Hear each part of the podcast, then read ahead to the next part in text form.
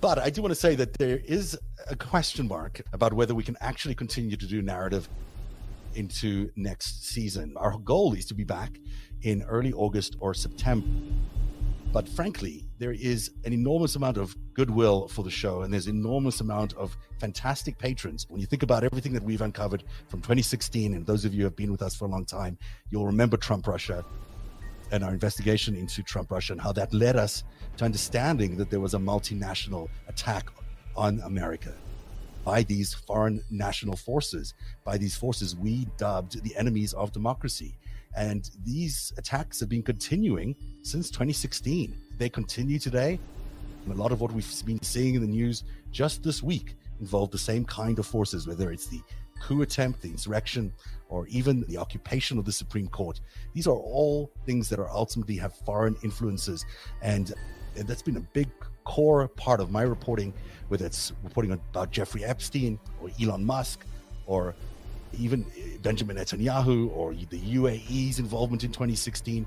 These are the stories that you've only really seen on narrative because that's been the only place that has been able to run those stories. For a long time, people said to me, "Why are you focusing on January the 6th? It's, you know, it's overblown the amount of January the 6th investigations you're doing." And I refused to stop because it was clear to me that what was going on was it was a massive insurrection and a coup attempt. And we were right. All our reporting has been borne out to be exactly correct in the last few weeks of hearings. And again, that those shows, that reporting could not have happened unless you were there to support us at patreon.com forward slash narrative. We're really proud of that. But as things stand right now, we do not have the funding to go into another season. My hope is that we will find that money. And my hope is that you will step up as well and help us find that money by joining up on Patreon because that is the number one place that we get our revenue from. So it costs as little as $5 a month. We recommend $10 a month. It's a bit of money. I get that it's a bit of money in tough times. But when you think about the work that we're doing, when you think about the fact that we're helping democracy survive, and when you think about the impact we've already proven to have on the ecosystem and on the news cycle, it, it is money well spent and it's money well spent for you and for generations still to come.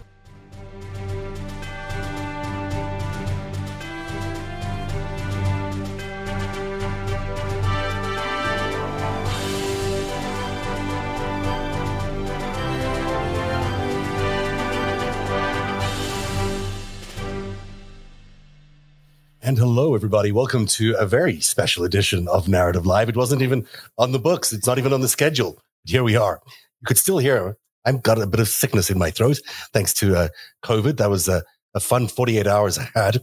So apologies. I'm going to be coughing from time to time. Maybe we won't even make the whole show, but uh, yeah, maybe you can't do the whole show, but we'll try. Um, Eric was going to be here, but then he decided he wanted to go raise money instead. So uh, thanks, Eric. We appreciate all the, all the effort you're putting in to making narrative financially secure. And I hope you all took to heart the message uh, we just ran earlier on about how important it is that everyone step up and support narrative as we head into the next season. There's a huge season ahead, but we are running out of money to fund it. So please uh, consider joining us at patreon.com forward slash narrative. You know, I will say about the new COVID, it's like the old COVID. I had had it way back two years ago, and the new one is just as as gross. I will say as well that these new antiviral medications, I think it's called Paxlovid, are phenomenal because within just 48 hours, I have been transformed from being, you know, practically dead on a couch or in a hospital room to, uh, you know, being able to communicate with you right now. And that's because of this uh, really a miracle drug. Paxlovid by Pfizer almost immediately makes you feel better. So if you or someone you know falls for another bout of COVID, then, uh, you know, make sure you reach for your doctors and, uh, and ask them to give you Paxlovid bit of a mission to try and get them to do that for you. So there's all sorts of rules and regulations, especially here in Canada, but wherever you might be, it might be easier to get it. So uh, highly recommended, very effective antiviral. It's going to be taken the first three or four days of symptoms onsetting, but uh, really, really, really powerful and useful medication considering how awful COVID can really be. On tonight's show, we're going to do a little bit of a recap on the story that I wasn't here for, and I just missed telling you about it. So I thought I'll come back and talk a little bit about the incredible testimony uh, that we heard this week of Cassidy Hutchinson and uh, and just remarkable storytelling that changed the whole narrative of Jan 6. Because remember, we had not until this time ever imagined that the president was so intimately involved in every little detail of what was happening specifically on January the 6th. Never mind that he wanted to drive up to the Capitol himself. Never mind that he was going to go up to the Capitol and try overthrow the incoming presidency. I mean, this is incredible stuff that we found out from Cassidy Hutchinson. And we're going to be listening to a lot of her clips tonight, but I promise you it's not just a recap of what you heard because I got lots of new additional detail, which you're going to find really interesting because it connects some of these dots that are just missing from the Jan 6 investigation. Uh, so hopefully we'll be able to explain a little bit more about what was going on at the Willard Hotel, but also how the other uh, militia groups like the Oath Keepers and Proud Boys, and also a uh, militia group that you've not heard a lot about, the One Praetorians or the First Praetorians, uh, about how they are integrated into uh, what is becoming the biggest crime imaginable by any political person. You know, frankly, uh, these days I've been wondering if this might actually land up being the first US president to commit treason. And I think that's why it might be where we're heading as we keep analyzing all these different crimes and their influences. And a lot of that, of course, has to do with foreign influences. And we'll cover some of that tonight as well when we talk about uh, the various, particularly Russian operatives that are involved in each section of this crime. Uh, it, it's becoming more and more obvious to me that behind almost every conspiracy, there was a Russian operative doing their work uh, along the way. But let's begin by taking a listen to Cassidy Hutchinson talking a little bit about the crowd size. You remember that President Trump, the former president, had quite a thing about crowd sizes. He lied about the crowd size of his first inauguration. So you know that even on the way out, he's not going to be happy when the crowd isn't full. And the reason he wasn't uh, happy was because he's, most of his fans were bearing arms because they were about to try and overthrow the government. So they couldn't come into the secure area. So there's this really interesting conversation that goes on about whether you allow these Proud Boys and these uh, Oath Keepers in with their weapons because they're not going to kill him. They're not going after Donald Trump. They're going after somebody else interesting comments from him. So we're going to listen to that. I got to say, most people said to me this is like a, a, John Dean moment. I, you know, I loved Cassidy Hutchinson's testimony. I thought it was breakthrough stuff. It, it certainly turned the table on everything we had known up until that particular day. But I'm not quite sure it's the John Dean moment yet because there seems to be a lot of John Dean moments still to come, especially now that we know that Pat Cipollone, the White House counsel who's tried so hard to get the president not to commit these crimes, that he is now being subpoenaed. It looks like he'll try cooperate. We'll see if he does. He's been resistant up until now. But, you know, Pat Cipollone might in fact be our John Dean and Cassidy Hutchinson, maybe not quite, not quite, uh, Dean. Maybe she's the Alexander Butterfield. I don't know. Could be that that's who she is. But I digress. Let's go back to January the 6th and figure out exactly what happened as Donald Trump wanted more crowds. In one text, uh, you write, but the crowd looks good from this vantage point as long as we get the shot. He was effing furious. And the text messages also stress that President Trump kept mentioning the OTR, an off the record movement. We're going to come back and ask you about that in a minute. But could you tell us, first of all, who it is in the text who was furious? The he in that text that I was referring to was the president. And uh, why was he furious, Ms. Hutchinson? He was furious because he wanted the arena that we had on the ellipse to be maxed out at capacity for uh, all attendees. The advance team had relayed to him that the mags were free flowing everybody who wanted to come in had already come in, but he still was angry about the extra space and wanted more people to come in. And did you go to the rally in the presidential motorcade? I, I was there, yes, in the motorcade. And were you backstage uh, with the president and other members of his staff and family? I was. And you told us, Ms. Hutchinson, about particular comments that you heard while you were in the tent area when we were in the offstage announce area tent behind the stage, he was very concerned about the shot, meaning the photograph that we would get, because the rally space wasn't full.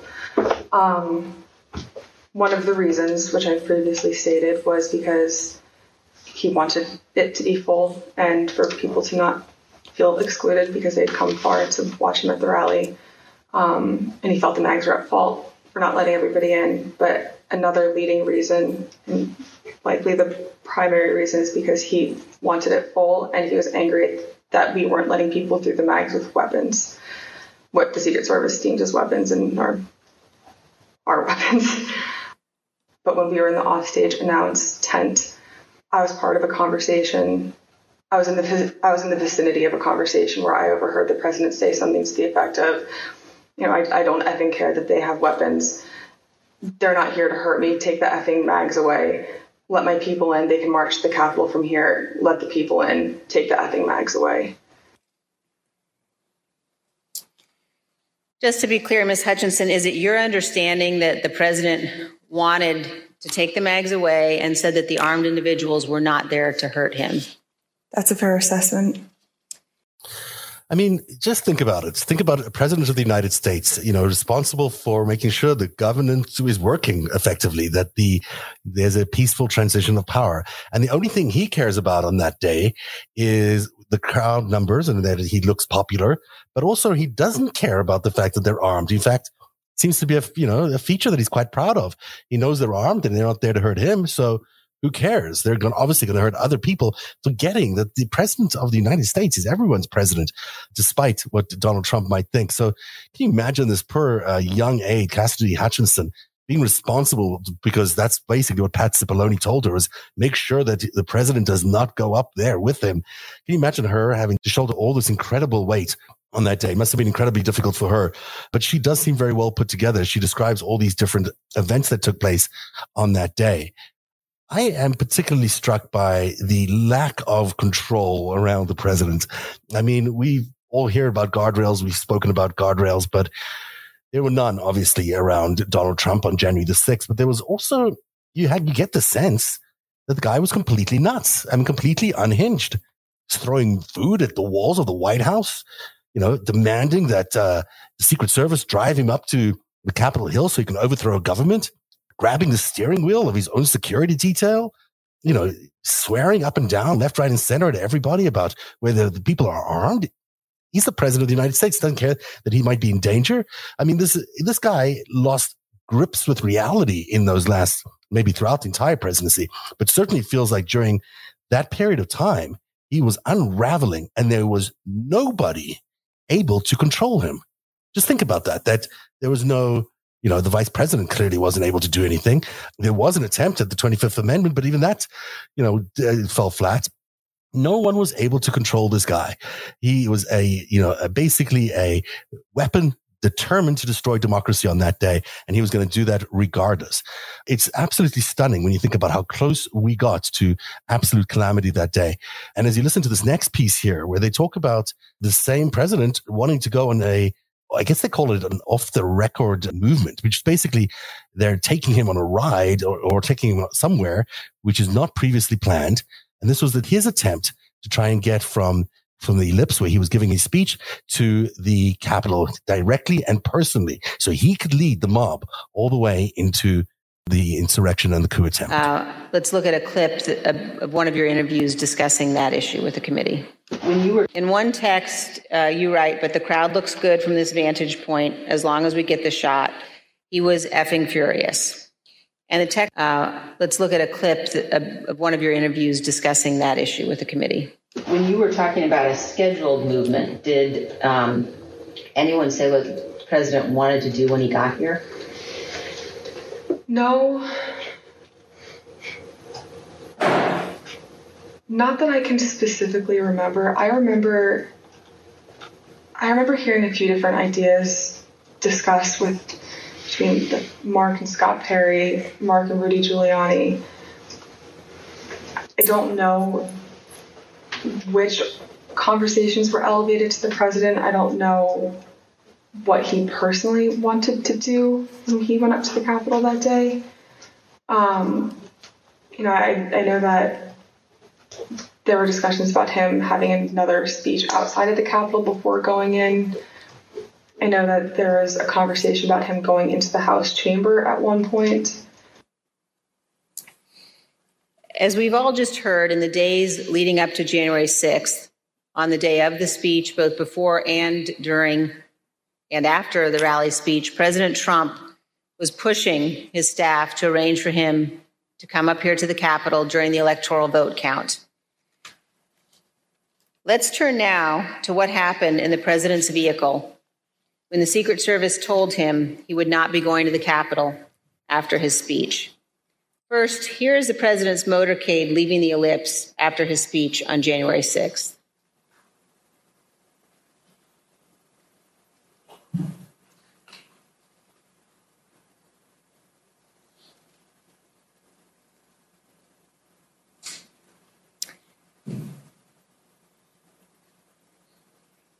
Ms. Hutchinson, when you returned to the White House in the motorcade after the president's speech, where did you go? When I returned to the White House, I walked upstairs towards the Chief of Staff's office, and I noticed Mr. Ornato to go into his office, which was just across the hall from mine. When I went in, he shut the door, and I noticed Bobby Engel, who is the head of Mr. Trump's security detail, sitting in a chair, looking somewhat discombobulated and a little lost. Um, I, I looked at Tony and he had said, Did you effing hear what happened in the beast? I said, No, Tony, I, I just got back. What happened?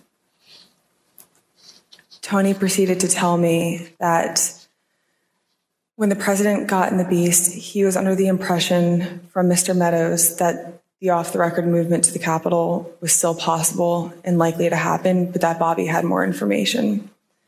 So once the president had gotten into the vehicle with Bobby, he thought that they were going up to the Capitol. And when Bobby had relayed to him, we're not, we don't have the assets to do it. It's not secure. Strong, very angry response to that. Um, Tony described him as being irate. The president said something to the effect of, I'm the effing president. Take me up to the Capitol now. To which Bobby responded, Sir, we have to go back to the West Wing. The president reached up towards the front of the vehicle to grab at the steering wheel. Mr. Engel grabbed his arm, said, Sir, you need to take your hand off the steering wheel. We're going back to the West Wing. We're not going to the Capitol. Mr. Trump then used his free hand to lunge towards Bobby Engel. And Mr. when Mr. Ornato had recounted this story to me, he had motioned towards his clavicles. And was Mr. Engel in the room as Mr. Ornato told you this story? He was.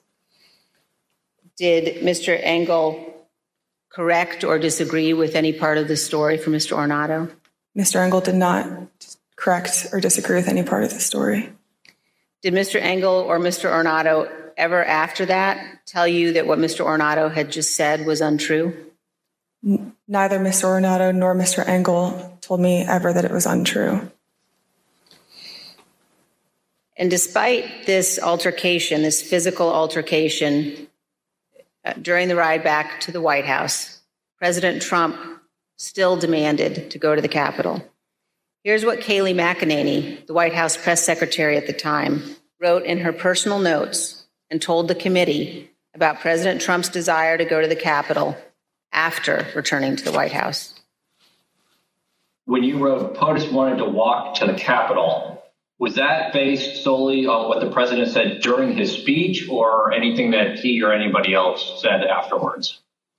So, to the best of my recollection, I believe when we got back to the White House, he said he wanted to physically walk with, he'd be fine with just riding the beast. But to the best of my recollection, he wanted to be a part of the march. Presidential limousine? Yes. President Trump did not go to the Capitol that day. We understand that he blamed Mark Meadows for that. This is an incredible moment. When you think about the President of the United States, wanting to lead an armed insurrection, basically have a mob of armed people behind him as he heads towards the Capitol in an off the record, unplanned event. You know, they would have turned that motorcade. It's not just one car. We're talking about a, a motorcade that in the middle of what is already an unsettled scene with people running around with weapons and marauding around the Capitol. They were going to try and get this motorcade all the way up to the Capitol, which is hard to do anyhow, even if you're the president. And eh, he was going to then have a speech outside or believed to have been planning a speech outside the Capitol or then inside the Capitol. Now, you remember what those pictures inside the Capitol looked like that day? There were thousands of people running around that place, urinating all over the place, defecating, grabbing stuff. How was he going to get in there and do a speech and then insist that Mike Pence overthrow the election results? I mean, this is insanity and clearly illegal, obviously. His two security detail over there, by the way, are not your typical Secret Service security detail. These are Trump's security detail. They're sort of mobster types, not to impugn any of their reputations, but they're a little, you know, they're not your typical Secret Service kind of guys. These are the kinds of people that normally would do this thing for for Trump, but even they wouldn't do it. And the fact that he actually wanted to firstly grab a hold of the steering wheel and take control of the vehicle, and then secondly, strangle his own security detail, his friends, it's absolutely stunning that uh, these events took place and got anywhere near this far into the process of him maybe even doing any of that is just beyond comprehension. You know, when the Pat Cipollone used the expression every crime imaginable, this is really what it's looking like. We're looking at so many conspiracies, so many different crimes, and all committed by Donald Trump. Uh, he's certainly the ringleader, and then carrying all his henchmen along with him to commit all these crimes. And then these poor young aides, like like Cassidy Hutchinson is over there trying to stop all this because everyone else is in it already. Everyone else is trying to make coin off it. Uh, you know, it's just shocking and distressing that it took a 25 year old like Cassidy Hutchinson to actually get something done to stop these incredibly wayward plans that could have really jeopardized the entire democracy. So, you know, talk about craziness. Let's talk about hanging Mike Pence because that's, of course, what the thing was. After Mike Pence had let Donald Trump down, he is suggested to the crowd that, you know, Mike Pence is betraying him. And therefore the crowd called for his hanging. And this isn't how that all unfolded that morning. A couple minutes later, so likely around between 215 and 225. I know the tweet went out at 224. I don't remember if I was there when the tweet went out or if it happened right afterwards. But Jim had called. I answered the phone, said one second. He knew it was, I guess he knew it was me. I introduced myself, but I, I don't remember if he called my cell phone or if he had called one of Mark's. Um, but I answered the phone and said, one sec, Mark's on the hall. I'm going to go hand the phone to him. He said, okay. So I went down. I asked the valet if Mark was in the dining room. Valet said yes. I opened the door to the dining room, briefly stepped in to get Mark's attention, showed him the phone, like flipped the phone his way so he could see it said Jim Jordan.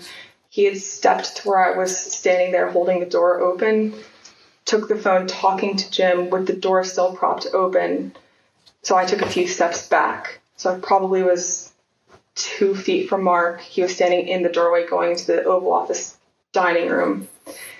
They had a brief conversation, and in the crossfires, you know, I heard briefly like what they were talking about, but in the background, I had heard conversations in the Oval dining room at the po- at that point talking about the hang Mike Pence chance.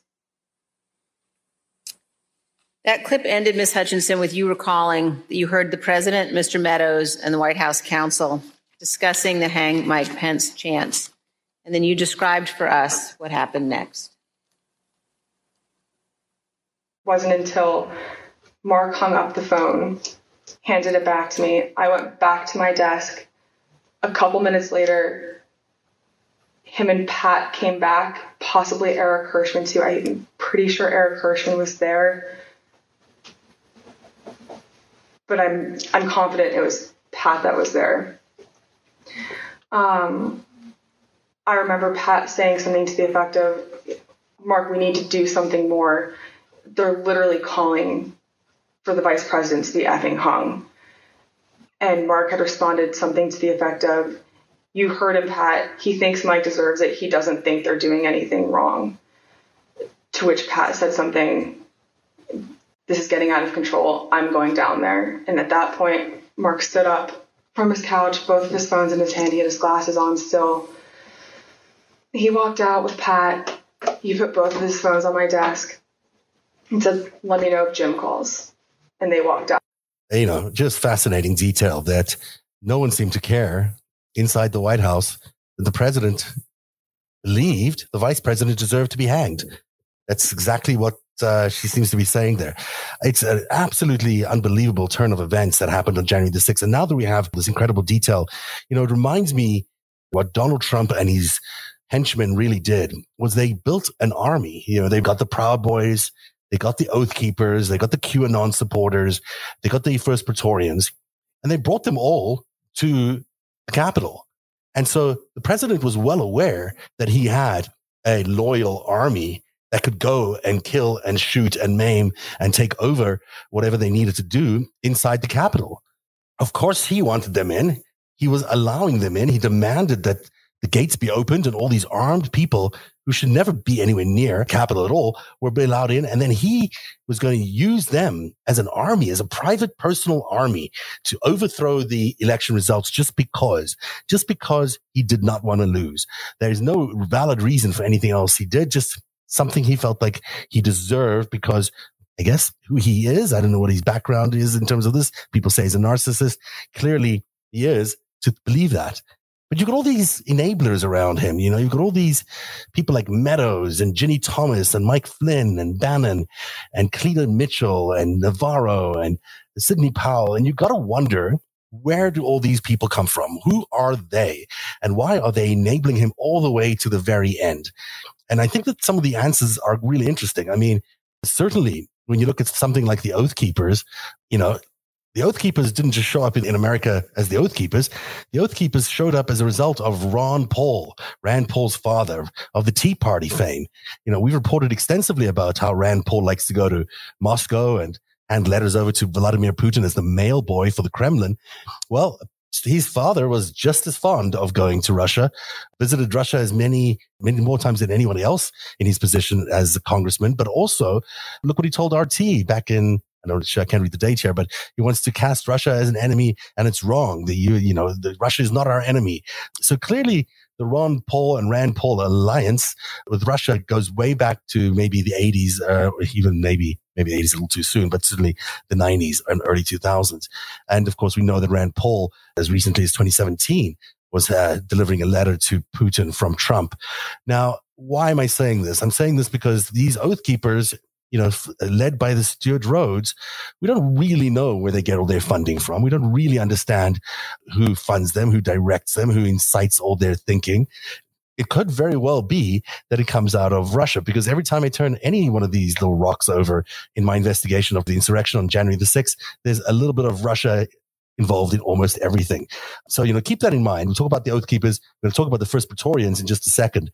But the other big part of the testimony that came out of Cassidy Hutchinson's testimony the other day was about Mark Meadows' intention to go to the Willard Hotel. Now, the Willard Hotel as you see here in this picture, is just uh, across the street from the White House. It's that little hotel, you see, building you see with a bit of an angle in it. Uh, that's Pennsylvania Avenue. The Treasury building is that palatial looking building in between the Willard Hotel and the White House. The White House is, of course, that little White House. Um, so, you know, staying at the Willard Hotel were people like uh, Rudy Giuliani and Roger Stone, and they were having a war room over there, what they described as a war room. And Mark Meadows wanted to go over there on the 5th, the night before. And the, this is a very key part of the testimony, which I thought was so educational from Cassidy Hutchinson. And she describes that it was the president himself who wanted Mark Meadows to go over to meet with Stone and Giuliani and plot the next day's events. So this is important because as we look at a conspiracy and who's directing that conspiracy, the fact that the president instructed his chief of staff to go and meet with his cohorts, with his co-conspirators at the, um, at the Willard Hotel is very, very significant. So here is the clip as they're talking about things that went on at the Willard Hotel. If I can find it, here we go. The night before January 6th, President Trump instructed his chief of staff, Mark Meadows, to contact both Roger Stone and Michael Flynn regarding what would play out the next day. Ms. Hutchinson, is it your understanding that President Trump asked Mark Meadows to speak with Roger Stone and General Flynn on January 5th? That's correct. That is my understanding. And Ms. Hutchinson, is it your understanding that Mr. Meadows called Mr. Stone on the 5th? I'm under the impression that Mr. Meadows did complete both a call to Mr. Stone and General Flynn the evening of the 5th. And do you know what they talked about that evening, Ms. Hutchinson? I'm not sure. Is it your understanding that Mr. Giuliani, Mr. Eastman, and others had set up what has been called, quote, a war room at the Willard Hotel on the night of the 5th? I was aware of that the night of the 5th. And do you know if Mr. Meadows ever intended to go to the Willard Hotel on the night of the 5th? Mr. Meadows had a conversation with me where he wanted me to work with Secret Service on a movement from the White House to the Willard Hotel so he could attend the meeting or meetings with Mr. Giuliani and his associates in the war room. And what was your view as to whether or not Mr. Meadows should go to the Willard that night? I had made it clear to Mr. Meadows that I didn't believe it was a smart idea for him to go to the Willard Hotel that night. I wasn't sure everything that was going on at the Willard Hotel, although I knew enough about what Mr. Giuliani and his associates were pushing during this period. I didn't think that it was something appropriate for the White House Chief of Staff to attend or to consider involvement in.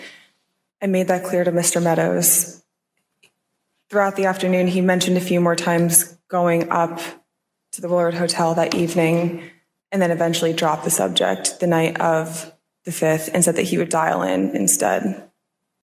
So that is a very critical moment. I think it's it got lost a little bit in the coverage because what it does is it links what was going on inside the White House, which is Mark Meadows and company, what they were doing to coordinate the coup on January the 6th with Trump's other team outside at the Willard Hotel, which were organizing a lot of the other stuff that was going on in the coup, including coordinating the Oath Keepers and the Proud Boys and the militias to get ready the next day with their weapons to storm the Capitol. So you have a really significant contact then and a, a, directed contact on the fifth, the night before the coup, between Mark Meadows and Roger Stone and General Michael Flynn. So you've got the coming together of these two conspiracies, which right now at least appear to be sort of separate. But when you look at them having these meetings on the 5th, and in fact, they did have meetings on the 5th, it's very significant that there's now a conspiracy that they can be seen and maybe even heard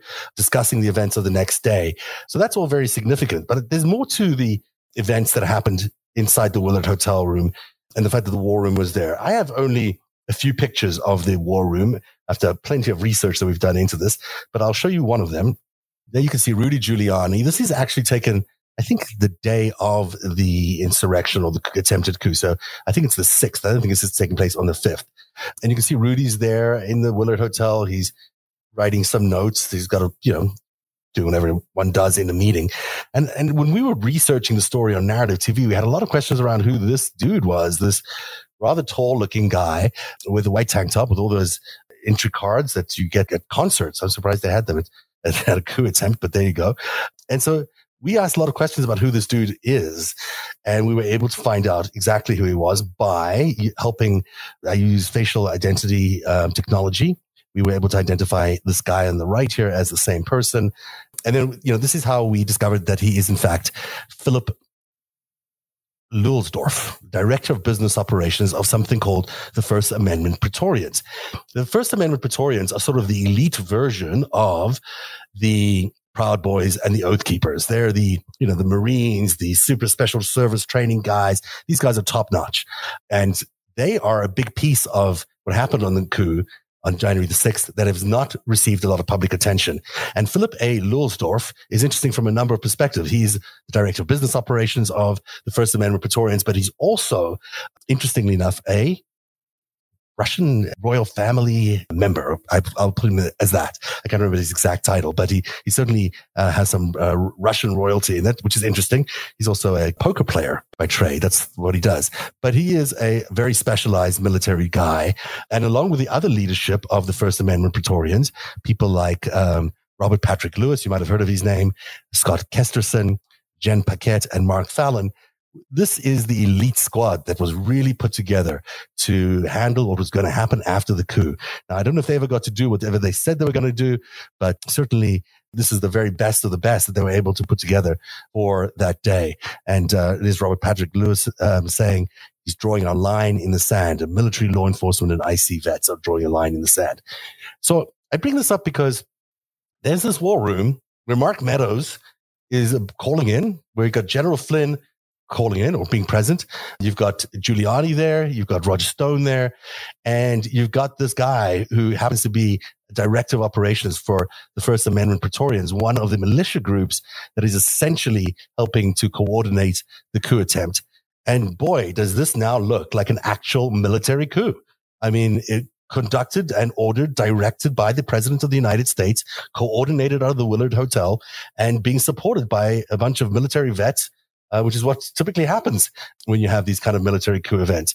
So I think there's a lot of attention that still needs to be paid to these guys and the First Amendment Praetorians and how they interacted as well with the Proud Boys and how they interacted with the Three Percenters and the Oath Keepers. This is going to be a significant level of detail, which I think we're going to find out from the committee in the next few weeks. But clearly what we're seeing now is a vast conspiracy, not just a vast conspiracy to protest, to change the, the votes or to overturn the votes, but an actual vast conspiracy to conduct a coup, to overthrow the government of the United States, replace it with a dictatorial government that would then change everything about the American system forever. This is how big a deal this was. And it involves thousands and thousands of players. And you're seeing it now being put in front of us together by this committee, piece by piece by piece. And it is very dramatic because, you know, well, who knows what would have happened if that succeeded. But the idea of a violent coup like that also just doesn't happen organically, normally, domestically. There are foreign influences involved in this, and we've been able to identify certainly some of the Russian forces that are involved in this. There's certainly Chinese forces all the way through. And I say forces, I mean influence forces like uh, journalists and other operatives that were able to augment and uh, try and empower this coup to take place.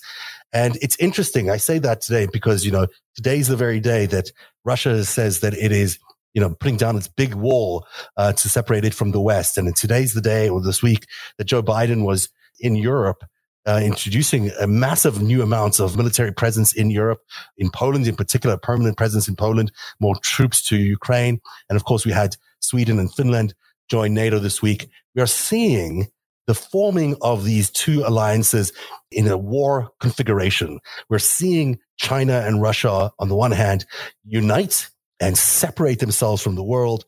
And we're seeing the rest of the world, the democracies of the world unite as well and form an opposition to this Chinese Russia uh, alliance. And yet that's exactly the same tension we also saw taking place on January the 6th. It's the same players. It's Donald Trump, who we know is a Russian asset. And we know that Vladimir Putin was involved in, in many aspects of the Donald Trump presidency. So it's not hard to imagine that it would be serving their interests, China's and Russia's interests, to overthrow the government, to weaken democracy as their their anointed leader, uh, Donald Trump, was being forced out of power, which is exactly what they were doing. But you can see how all these pieces start to add up and you can see that we are still very much in the early stages of a multi-stage attack on democracy. We are, we're nowhere finished. This particular war we're in against the autocrats, the Chinese and the Russians, and we can now, I think, just say it that way, are, you know, are determined to destroy democracy, are determined to destroy the West, are determined to destroy America. And uh, it's up to America to figure out exactly how they're going to respond. So far, the president has done a remarkable job, in my opinion, in lining up the world in a strong united front against these autocrats. But, you know, that war, it could be a real war. It could look like a real war, will act like a real war, could be on our borders before we know it. So this is why it's so important that the truth be told about January the 6th, that we don't just allow some of the truth to be told. We need to know exactly what happened and the people who are responsible for it need to be put in jail because that's the only way we can stop it from happening again. And that's why this is a, such a laudable effort by the uh, January 6th committee. I am going to end the show there because I have uh, some other things to talk about, but my voice is slowly disappearing on me. So I'm going to give up on, on trying to force it. But I did uh, just want to be able to have some time with you today to talk about Cassidy Hutchinson's testimony and look ahead also, I think, to what will be fascinating testimony by Pat Cipollone you know, hopefully he testifies willingly and, and as sharing as she was. But, you know, this is a very different story than any of us. And I thought I had the story down before all of this. This is a very serious story. This was a military coup. And I would say not only just a military coup attempt, it was an attempt to do this for a foreign government who is at war with us, which in my opinion counts as treason. So perhaps we're seeing uh, the makings of the first American president who may be ultimately charged with treason certainly what I'll be looking at in the coming weeks. And uh, thank you for being here tonight. I want to remind you to please support Narativ at patreon.com forward slash Narativ. We're meant to be on hiatus. We're not even meant to be doing programming, but uh, every week I'll be back, not with live shows like this, but I'll be back with some repeat programs for the next three or four weeks. Uh, some of our best stuff from Narativ, But uh, please uh, don't forget to try and support us at patreon.com forward slash Narativ. Our new season starts in September and we need your money to fund it. On that note, have a good night, everybody.